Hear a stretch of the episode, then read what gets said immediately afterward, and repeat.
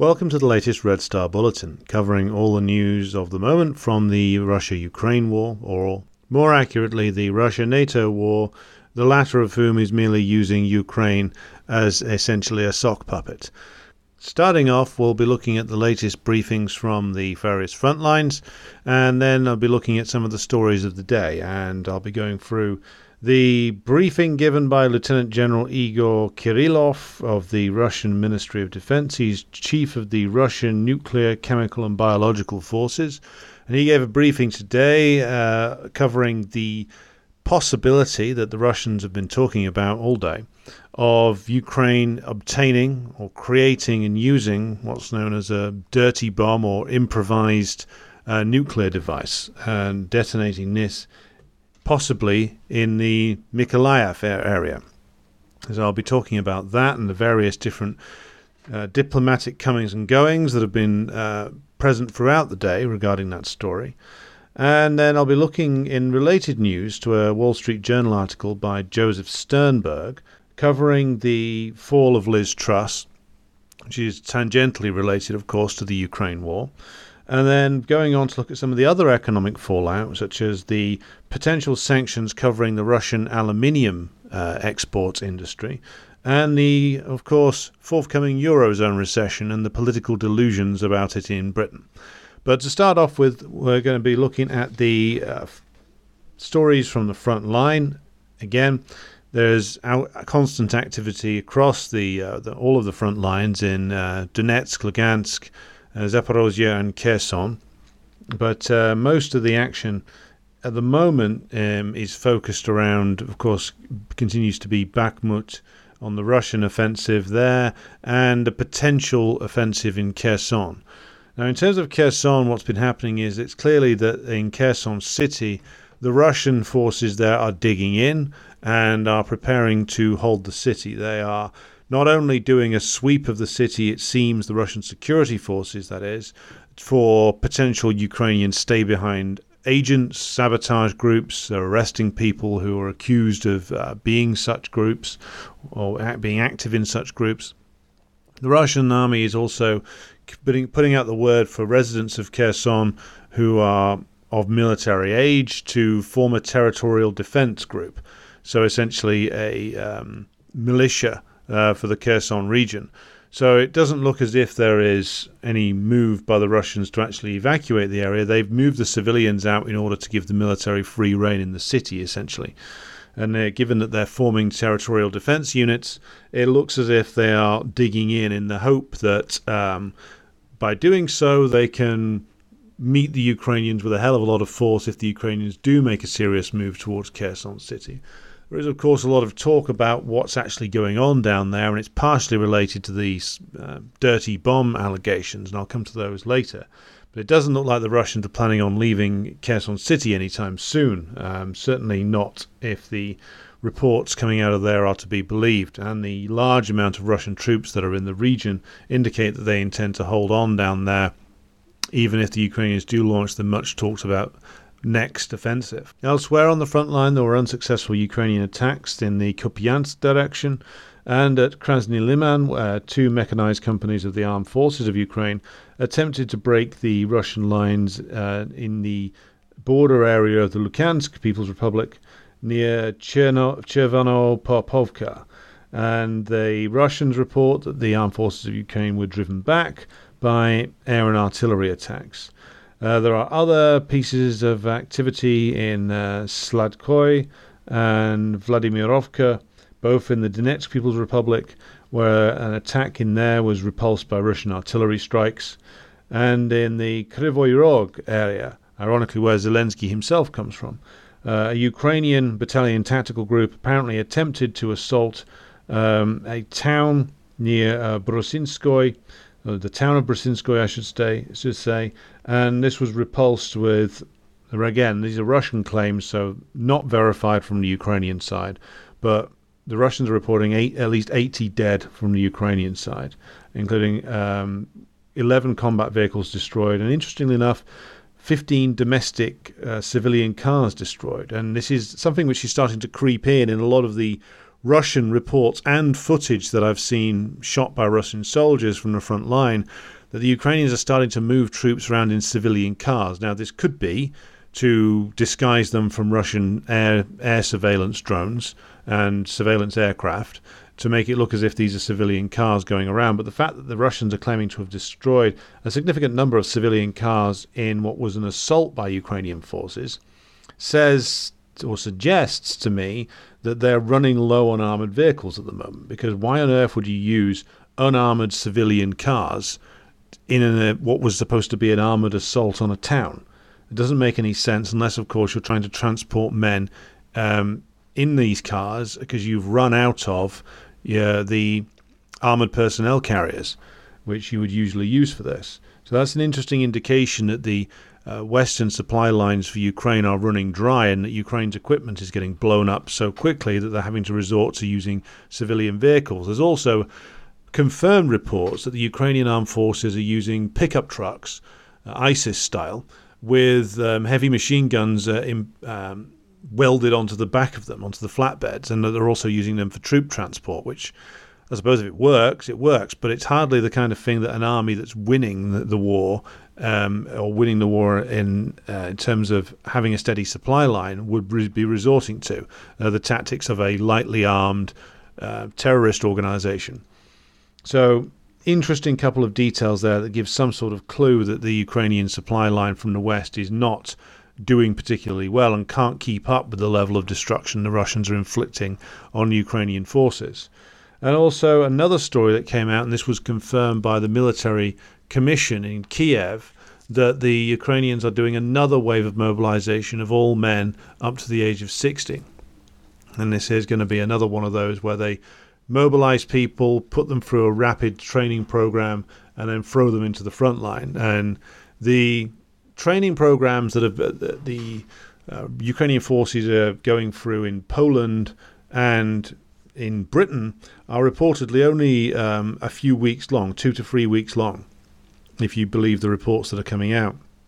Again, unconfirmed so far, but the fact that the uh, the Ministry of Defence in Britain is confer- is claiming that they were turning around a training course of uh, 10,000 Ukrainians uh, at a time says that they're basically giving them the basics that they need uh, weapon handling, basic.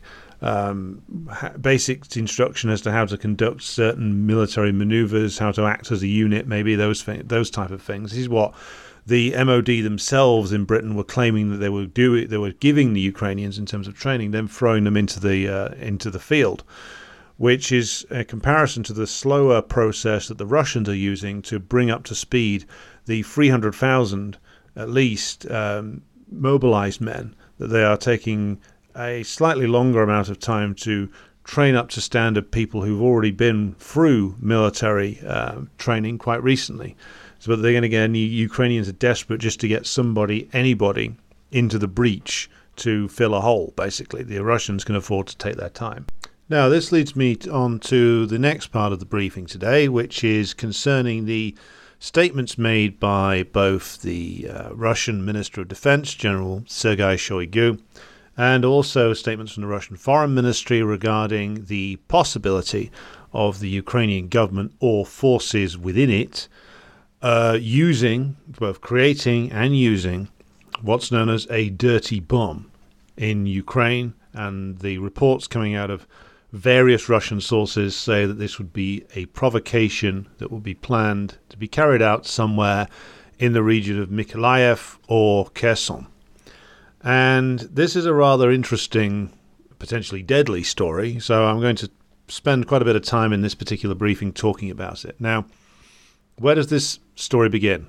Now, let's start off though with what the definition of a dirty bomb is, in case you don't know. And it's just, it's something that I first heard of way back in the immediate period after 9/11 when there was all the talk in the British press was that Osama bin Laden, remember him, um, he was going to, or people linked to Al Qaeda, that famous phrase, we're going to set off a dirty bomb in a British city. Now, what does a dirty bomb mean? Now, what it is in very short terms is um, a explosive device uh, made of, with explosive, is regular um, explosives, so TNT, for instance, which is strapped to or built up around a radio a piece of radioactive material, which doesn't go off like a conventional nuclear bomb, but what the explosion is meant to do is it's meant to spray this radioactive material over a wide area. And you can build these out of like nuclear waste. Uh, anybody who has access to the uh, products or the byproducts of a nuclear power plant would be able, in theory, if they had the scientists available to advise on it, create one of these things. And of course, Ukraine has three functioning nuclear power plants. So, now we've defined what it is, let's look at what this story is all about. So, last week, uh, towards the end of last week, um, our Minister of Defence, Ben Wallace, who is about the only figure in the British government seems to hang around longer than five minutes, he made a dash over to Washington, D.C., so he could have a face to face meeting with the American Secretary of Defense um, and sales rep for Raytheon, Lloyd Austin. Now, this was rather odd because there's no reason why Ben Wallace can't pick up a phone and speak to Lloyd Austin or go on uh, a secure Skype call or something like that, or, or some kind of internet call, video conference, and speak to Lloyd Austin. But Ben Wallace made a rather strange statement. He said he was going in person because his communications between him and Austin were potentially compromised, which is a rather odd statement to make uh, coming from the British Minister of Defence. It's rather odd because if you assume that it's the Russians who have compromised them, then why on earth would Ben Wallace admit that his conversations with his most important ally are essentially an open channel through which the Russian Foreign Intelligence Service is listening? Seems a rather odd admission, even if you thought it was happening. Why say it? It also would be rather odd if it was the Chinese, the Indians, or anybody else listening in that you would openly admit to this. So, why did Ben Wallace run all the way to Washington, D.C. last week? Maybe he has a mistress there. Maybe he just really likes taking pictures of himself by the Capitol building. Maybe, or maybe for the for the former, probably not for the latter. But even if we're joking aside, we look at what possible reason could he need to go and say something to Lloyd Austin, which he absolutely needed to say face to face, and to come up with a reason for it, which, if anything, makes the Ministry of Defence in Britain look rather bad. Um, it's also about the same time that Wallace said when the Tory leadership battle was looking likely that he ruled himself out, stating he wanted to stay on at the MOD. All interesting stuff. But it raises the rather interesting question of who had compromised Wallace's communications. Because if it was the Russians or the Chinese, then why the hell would the Ministry of Defense admit that the their two principal adversaries, as, as, as they identify them now, were apparently listening in to Wallace's calls? The mind, bear in mind, though, Wallace got pranked by two Russian hoaxers earlier in the year, so maybe Wallace himself isn't too good with communications. But either way, it's a strange admission.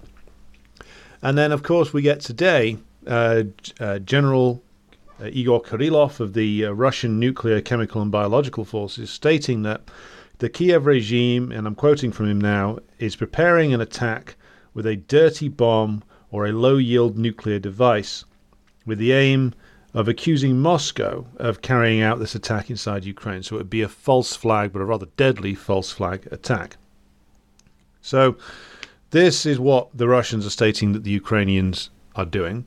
And after the meeting uh, with Wallace last week, Austin called Sergei Shoigu, where they had some discussion of Ukraine.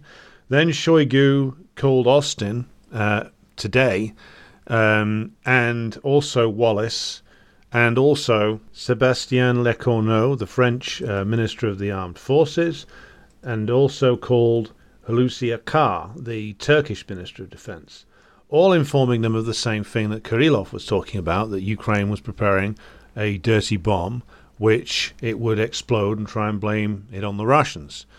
Now, the Russian Ministry of Defense later published a series of documents stating that this was more than capable of being done by the government of Ukraine because, of course, they have um, the three active nuclear power plants still on territory held by the Ukrainian government. They also have Chernobyl and in their territory.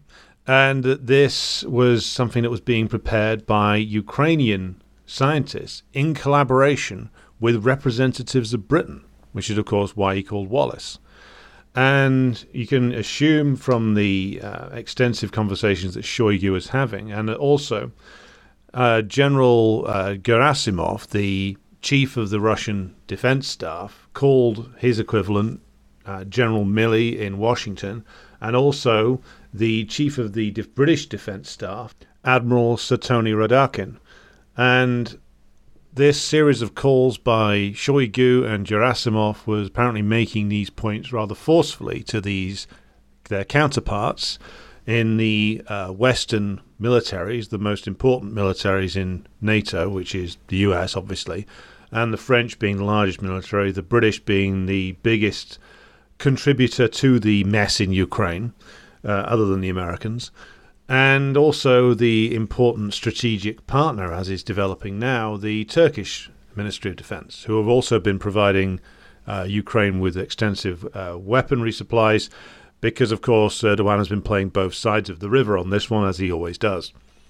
But this seems to indicate that the Russians have taken this threat seriously. This is not something that they've just pulled out of thin air or made up, because they've essentially gone public with this information and also provided what it seems to be a series of briefings based on the intelligence they have gathered from Ukraine to their equivalents in the MODs across Europe and Turkey.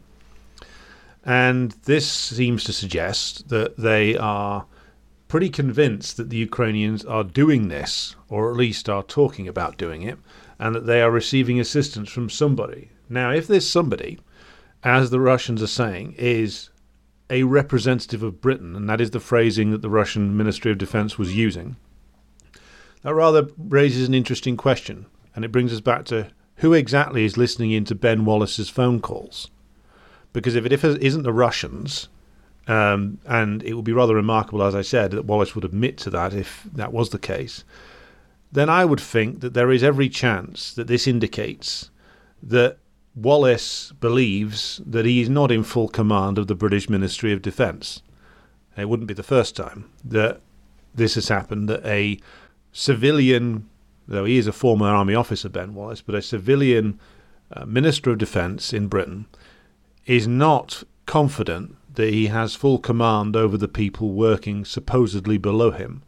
And what I mean by this and is that there are a huge number of British operatives inside Ukraine, of MI6 and military intelligence, and various plausible deniability mercenary operations that are being run by various characters, both state and non state actors, inside Ukraine. Recently, at the Grey Zone, uh, Kit Klarenberg, who we've had on the show before and who I hope to get back on soon, published a piece on the attack on the uh, Kerch Bridge that was carried out by the Ukrainians, but with the active assistance of British intelligence, uh, despite the fact that this has been something that the British government has denied. Um, what Kit reveals in that piece is that there are characters inside British intelligence who are determined that they are fighting a direct war with Russia, even if the British government claims it is not. And also, that I would point out that the control of the civilian government of Britain over particularly MI6 and other forms of special operations, particularly military intelligence, that control has always been rather shaky, as is the case whenever uh, some high intensity situation is reached. It takes a very strong government to control some of these parts of the secret state, and we in Britain do not have a strong government and have not had one for quite some time. For most of this year, the British government has been dissolved in, in internal crises, and recently has gone through two prime ministers inside six weeks, a third one in Rishi Sunak just having taken office. And so, given that the government, on the one hand, at the beginning of the year, under Boris Johnson, was saying, uh, support Ukraine, do everything to support Ukraine, Liz Truss, moron of the year, even suggested that um, serving British soldiers should go over there undercover, though the British defence staff later had to deny that for her. There is every chance that these characters inside MI6 and the military intelligence agencies saw themselves as having an almost blank check. And with civilian oversight effectively having disappeared, and with only Wallace really remaining consistent in office over the course of the year, there is every chance that these guys thought that they could basically do whatever they wanted to, and that when the Ukrainians said, "Hey, do you think this is a good idea?" Maybe, and I do emphasize this, maybe some of these British intel characters looked at that and thought, "Well, why not go for it?" Because these people are extremists. If you look at like the piece by Klarenberg, and if you look into what other things British intelligence has done over the years, uh, not just in Ukraine or former territories of the Soviet Union. I mean, they were in Chechnya, um, encouraging the very worst elements of that um, Islamic insurgency there, but also their activities closer to home, in Ireland, for instance. We know that British intelligence services essentially ran the loyalist death squads for years, decades, and killed hundreds of people and targeted politicians for assassination, targeted civil rights activists for assassination. These are people who will take extreme measures and also people who operate outside of even right wing governments' control. And so I find it conceivable that in a time when Britain has a very weak government with uh, minimal civilian oversight, which is not capable of running its own affairs, never mind supervising the operations of the parts of the state that most politicians in Britain don't even want to know about, I think there's every chance that these guys started thinking they were running their own war and started thinking they could do anything they liked, especially after the uh, mad talk coming from like various people within the British and American governments that uh, Russia was going to use nukes in Ukraine. Always a lie. Always complete bullshit. It was basically meant as an opportunistic psyop by some various people inside the British government and American government's media and spin operation. But I think that some people in Ukraine, backed up by some elements from British uh, uh, agencies on the ground, took this as something of a green light. And I don't know how far they got towards preparing this. The Russians clearly have a very extensive intelligence gathering operation inside Ukraine. So even if this was just a few conversations, they probably picked up on it and thought it was worth going straight to the top with these um, these revelations. I would also add that the conduct of Zelensky himself, though he may not have known about this, has played to this.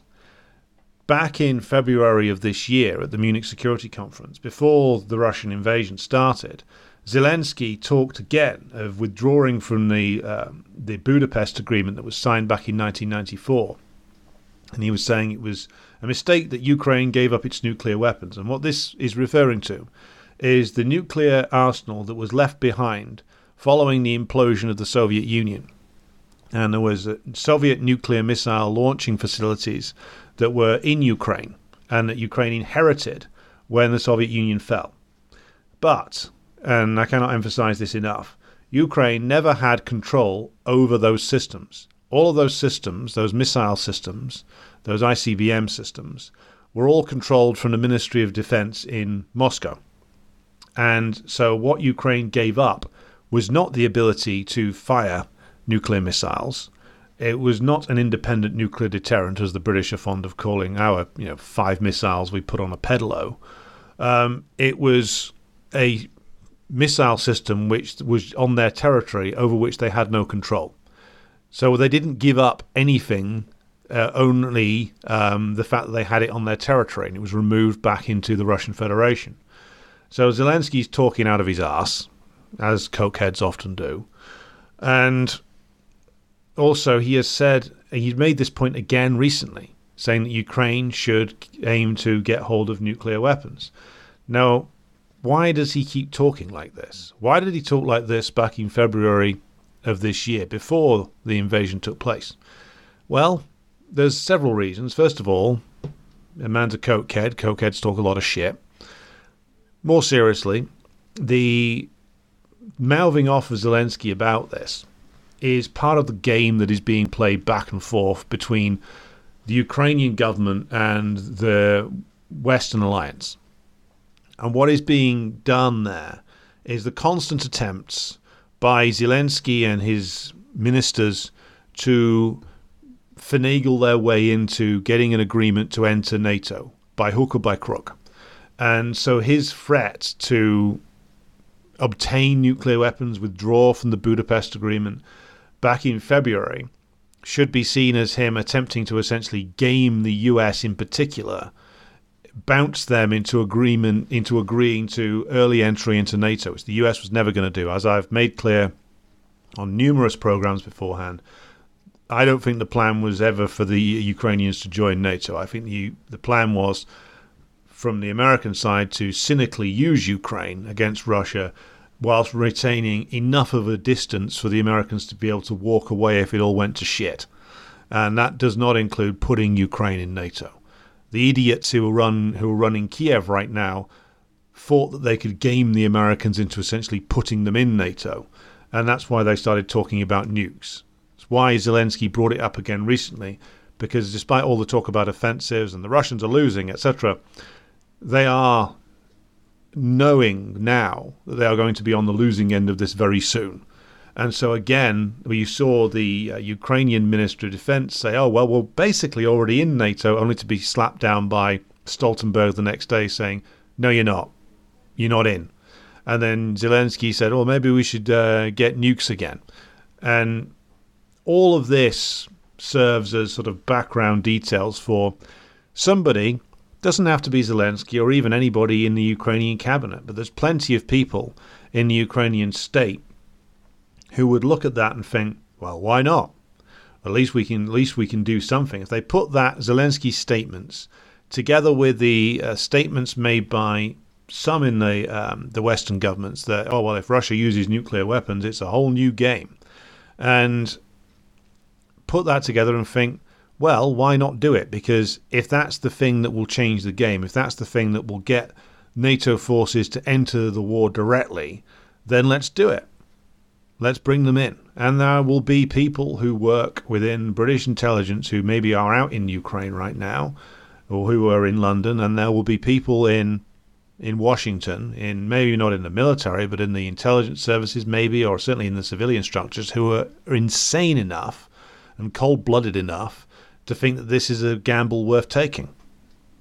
And Wallace, going back to Wallace, his run over to Washington, D.C. last week was probably prompted by the fact that he or people in the military that advise him know very well that there are people in the British intelligence services who are monitoring the calls of Wallace, probably monitoring the calls of the Prime Minister, whoever that happens to be at the time, and monitoring the calls of the Foreign Secretary, especially over anything to do with Ukraine.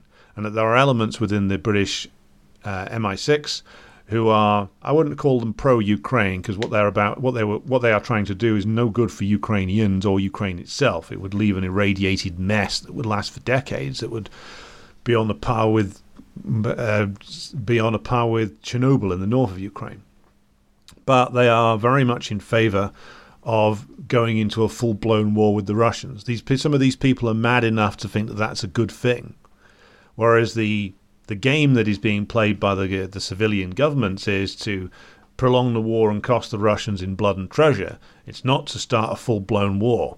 They're not. They're cynical, cruel, brutal. Yes. Insane. No. Some people inside this government of ours are, or inside the deep state of Britain, are insane and are thinking that this is a good idea. And because, partly because we've had such piss weak civilian oversight over these people, you've had a buffoon in Boris Johnson running things, a moron in Liz Truss running things. Ben Wallace is probably the only one, only constant, and he probably is the only one who know, has the slightest inkling of how insane these people are because the military hierarchy talked to him and probably tell him how crazy some of these people are. And so that's why Ben Wallace went in person to Washington, I think, because there's groups inside the British intelligence services who are spy- who are spying on him, who are recording everything that he says and feeding it back to their friends in Ukraine. And he didn't want this picked up by them. That's why he went in person. And so that leads us to the next point, which is that the fact that the Russians then called up the chief of the defense staff here and presumably presented him with something. What the Russians are trying to do by presenting this to Milley and Radakin and the other um, senior military uh, men inside NATO is basically saying to them, look, you've got an intelligence operation inside Ukraine which is essentially running wild and out of control, and you need to rein it in. Now, officially, of course, the Americans, the British, and the French all denied that this was the case. Ah, oh, we don't believe that Ukraine is going to use a dirty bomb. Uh, this is all ridiculous. We haven't, though the White House's statement of uh, was that well, we haven't seen the evidence. They probably have. They can't come out and say, "Oh Jesus Christ, we've backed a bunch of absolute lunatics um, who are prepared to blow up a large portion of their own country and start World War Three." Pull the plug, guys. They can't say that. What they can do is get on the phone to Zelensky and the other clowns in around the Ukrainian cabinet and talk uh, and basically sell, tell them whatever it is that you're thinking or not thinking of doing, whatever you or whatever people associated with you are doing, stop it right now or you get cut off, basically, um, or or there will be consequences. Now, I don't know whether Zelensky's involved in this himself. Maybe, maybe not. Maybe he gave the nod to it and then didn't want any knowledge of it. But it would fit with the pattern of the Ukrainians trying to essentially blackmail their own partners, I'm using that word in heavy inverted commas, into committing more forces to them. It wouldn't surprise me if Zelensky did know about it and he's now saying to Austin and Wallace and the others that, well, if you don't want us to do this, give us even more stuff. So it could be that the whole thing's a bargaining tactic by the, um, Zelensky, or that's what he thinks it is.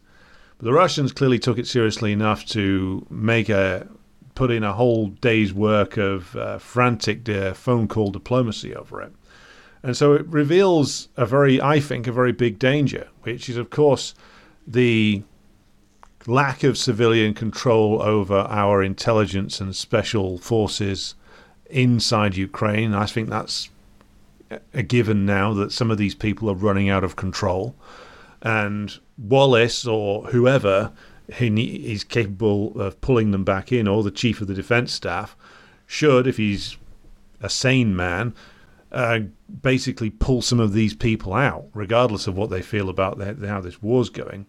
If these people are scheming with the madder elements of the Ukrainian um, regime to do something like this, or even just talking about doing something like this, that's a serious escalation, which nobody in their right mind would actually want. Even Ben Wallace, who's made some very over the top statements about fighting the Russians before, clearly it was too much even for him.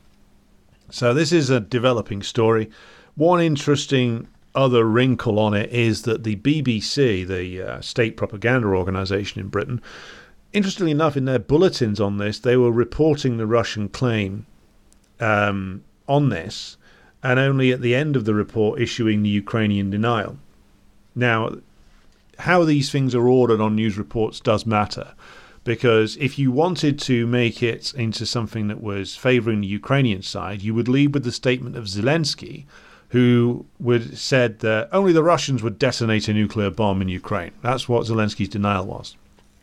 Whereas the BBC's announcements actually talked about what the Russian MOD had said, and they actually quoted them accurately.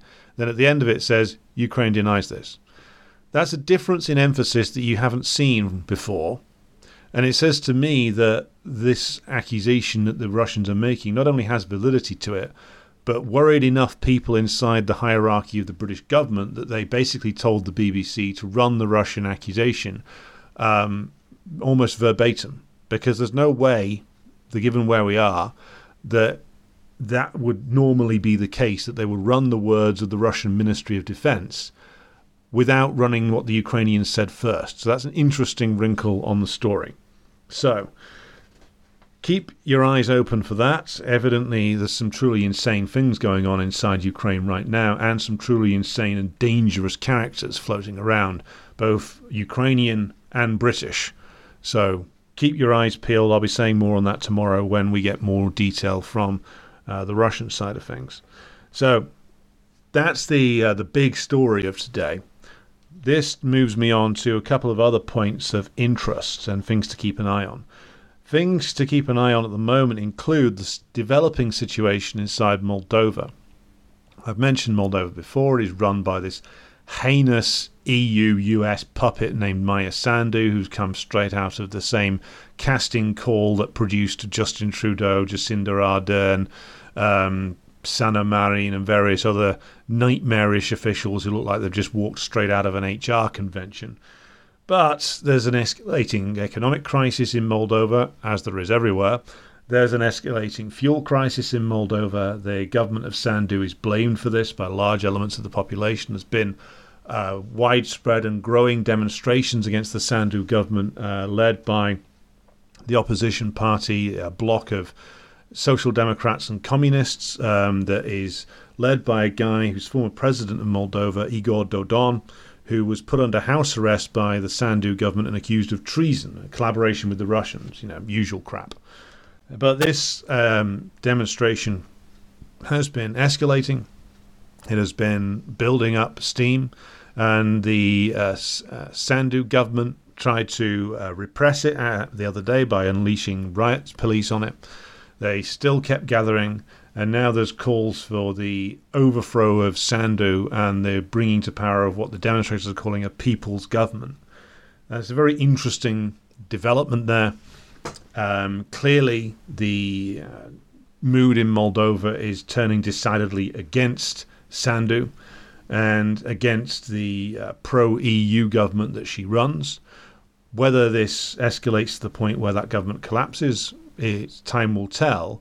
But certainly, it looks like the weakest link in the in the European chain might break first, and that weak link being the Moldovan government.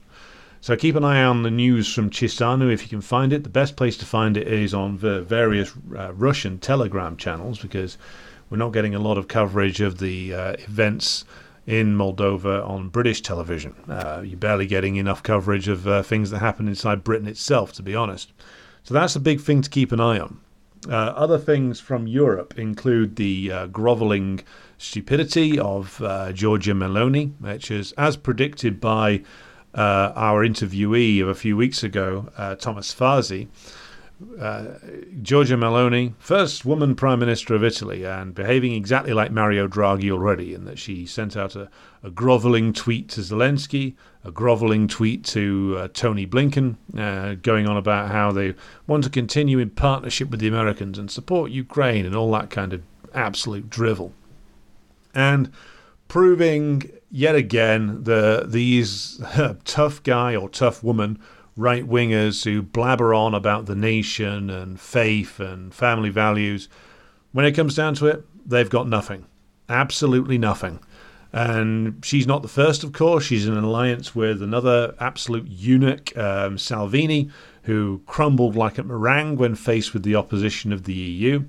And of course, Berlusconi, who at least got overthrown uh, by uh, a stitch up job back in 2011. And again, this reveals the fact that these right wing parties, uh, particularly of the um, pro American variety, uh, they, they're not oppositional. This is not; these are not an oppositional force. These are based on uh, reactionary petty bourgeois trends, and they are incapable of facing off against uh, the EU. Why? Because of the class nature of them. They are based on the same unstable uh, class dynamic as the petty bourgeois leftists are. Uh, they just tend towards the right rather than the left. And neither of these class forces are capable of going up against the, uh, the Italian ruling class, who are ultimately the ones who are in favour of continued EU and Euro membership, and aren't capable, certainly, of standing up to the Germans or the French. They will crumble every single time, just like uh, the Five Star Movement did, just like uh, Salvini did, and this is going to keep happening. And so I, I, posted this on Twitter, and I did get one response from some clown in Italy who was defending this, saying, "Ah, she's buying herself time so she can implement her pro-borders, pro-family agenda." Well, it's not much of a pro family agenda, uh, Signora Meloni, if you're staying in the euro and staying in the EU, and Italian working class families and a larger number of Italian middle class families as well are going to get completely crushed by EU imposed austerity, by wage freezes, by cutbacks to uh, employment, by the increased bankruptcies of small businesses as fiscal tightening continues to bite ever harder down on Italian society. There's not much pro family about that, nor is there your amazing um, policy on um, being anti immigration. Well, you're not going to be able to be because the demands of um, Italian capital itself will be to find ever more hyper exploitable forms of labor. And what more of a hyper exploitable form of labor can you find than some poor bastard who's just shipped up on a boat uh, from the coast of Africa? So all of these things, she's not buying herself time on anything. She's just going to completely do the reverse ferret on it, or whatever the Italian equivalent of that is, and implement all the same policies as Draghi. But she's going to do it whilst waving the Italian flag and screaming about um, faith, family, and whatever. It's just a different form of mood music to uh, the Five Star Liga coalition that uh, existed in the past. It's the same pathetic nonsense, and uh, the government will collapse within 18 months or uh, two years at the outside. Then there'll be another election, and we covered all this in the interview with Thomas Fazi. He said it very, very well. There'll be another election with an even lower turnout, another weak, unstable, pathetic government that is committed over and above everything else to fulfilling Italy's international obligations will be elected, and then that'll collapse within a couple of years, and life for working class and middle class Italians will continue to get worse. So, Meloni, a complete blowout already. Which leads me to the next story, talking about complete flops and failures, leads me to Liz Truss. Now, Liz Truss, you'll be aware, has fallen. Uh, we hardly knew ye, and sadly, that was too much. Um, we got to know more than enough about Liz Truss and her old friend Kwasi Kwarteng and their plans for the economy. But there was the reason why I'm discussing this again is because there was an interesting article posted in the Telegram chat group um, by uh, subscriber G Dubs, and this article is from the Wall Street Journal by a guy called Joseph Sternberg, and it's an interesting article because it picks up on some of the things I was talking about when I did my political dissection of the career of Kwasi Kwarteng, and Joseph Sternberg in this article, he's clearly a Wall Street opinion writer, free market guy, but he does say something which is very, very true. And he argued that the fate of Truss and Kwarteng was down to their policies potentially threatening uh, the badly exposed pension funds that have invested heavily in debt packages. But the wider point that Sternberg makes in the article is that the reason why Truss and Kwarteng were disposed of is not just because of the exposure of the pension schemes, but that the entire British economy is so heavily exposed to gigantic amounts of debt that anything that endangered that or, or put that at risk was going to be um, reacted to incredibly negatively by the financial markets. And Sternberg's argument is that essentially the danger of Trussonomics or Kwartengnomics or whatever you want to call it wasn't that it was going to not produce growth, was that they're combining it with uh, fiscal tightening uh, in the form of uh, the wanting the Bank of England to raise interest rates quicker, was what the real threat was, and uh, he's largely right about this in that the the tax cuts that Kwarteng and Truss wanted to do weren't weren't out of the blue. Truss had talked about them in her election campaign, and that when Kwarteng announced them, it shouldn't have been a surprise, as they all knew that he was going to do this, and that the impact of them wasn't so huge as to overturn the whole system. What the threat was was that they want that Kwarteng wanted increased um, interest rate rises um, in order to be part of stimulating growth again, as he understood it. And as I've covered in the, my obituary of Kwarteng's career, I don't think his solutions were particularly good. But the fact that the markets and their political representatives in the form of the Bank of England governor reacted so negatively does, as Sternberg argues in this uh, piece here, does state a rather worrying truth for British capitalism that they were more interested in defending these gigantic debt piles, these gigantic amounts of debt products that are bought into not just by the pension funds, but a lot of other financial institutions as well. They are more interested in defending that than they are actually finding a way to make the economy grow again, which points to a rather troubling factor about Rishi Sunak's uh, forthcoming premiership, which is that his economic policies will be all based upon making sure these gigantic debt mountains don't get disturbed. And so that basically, as Sternberg argues in the Wall Street Journal piece, points to a policy of essentially nothing. It points to essentially that Sunak and Starmer to follow him, don't forget him, will, guided by the experts in the Treasury, look to just stabilize the debt and the economy will continue to contract. But as long as the uh, the British government's ability to pay its debts remain cre- remains credible, as long as the debt packages that all these financial institutions have bought into remain credible, and that there is a credible belief in the investors that and the bondholders that the payments are going to be made on these things, then everything will be regarded as fine. Meanwhile, the government will continue to cut budgets, restrict wages, attack workers, and in all, all in order to maintain this, but at the same time have no strategy for growing the economy whatsoever. And in actual fact, the pressure will be for um, interest rates to not go up any higher. In order that the um, because interest rates go higher, more of these uh, debts become unpayable and unstable, and then all these bubbles start to go pop. But and Sternberg concludes that that's rather grim news, and he's right. And it's not just for us in Britain; it's for the United States as well. Even though the United States' economy is more productive than Britain's, it's still got these gigantic toxic debts hanging around it, not just in the form of government debt, but huge amounts of corporate debt and private debt.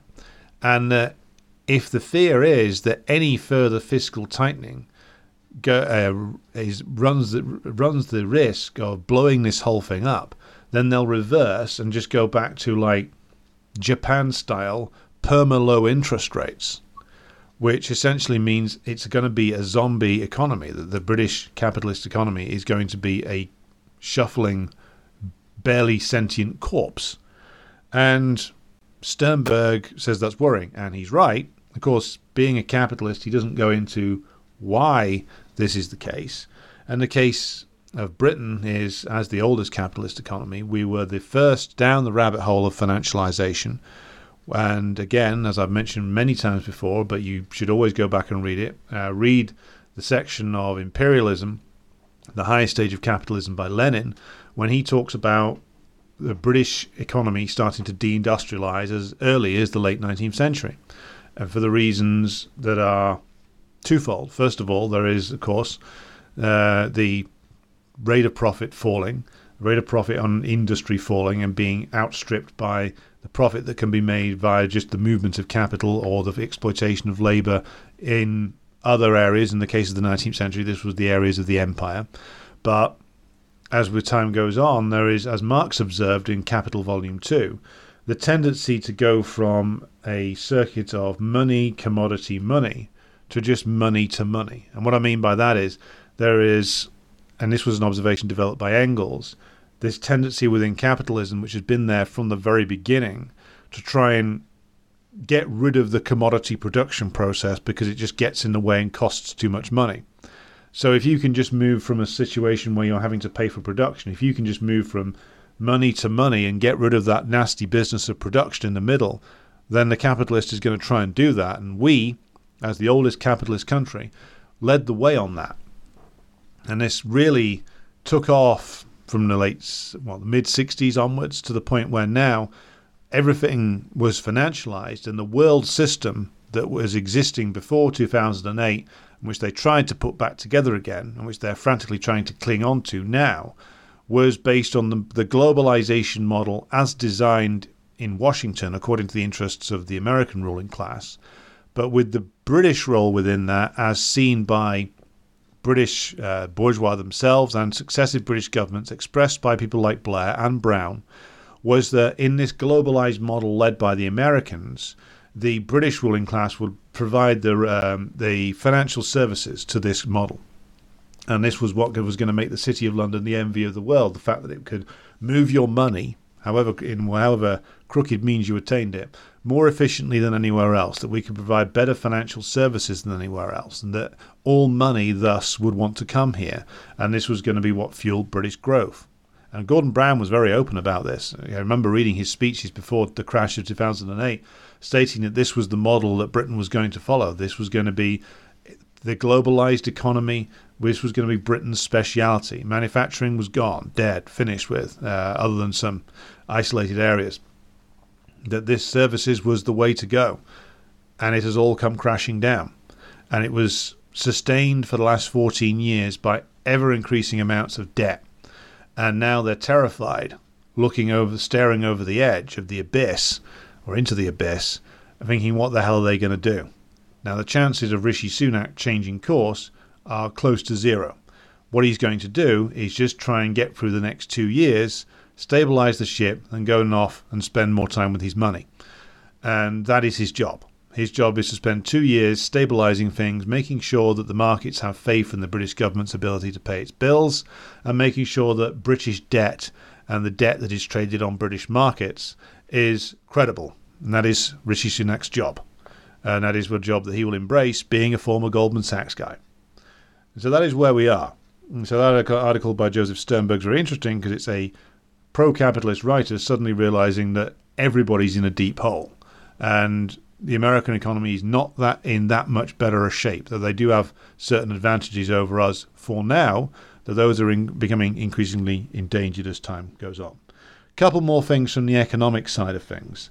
First of all, the eurozone is moving ever deeper into a recession. Industrial output has gone into a steep decline across Germany, um, France, and Italy, with industries uh, that are particularly energy intensive, no surprise here, such as chemicals and plastics and metalworking, hitting a downturn faster than anywhere else. So, Eurozone recession is very definitely on the cards and coming at us very fast indeed.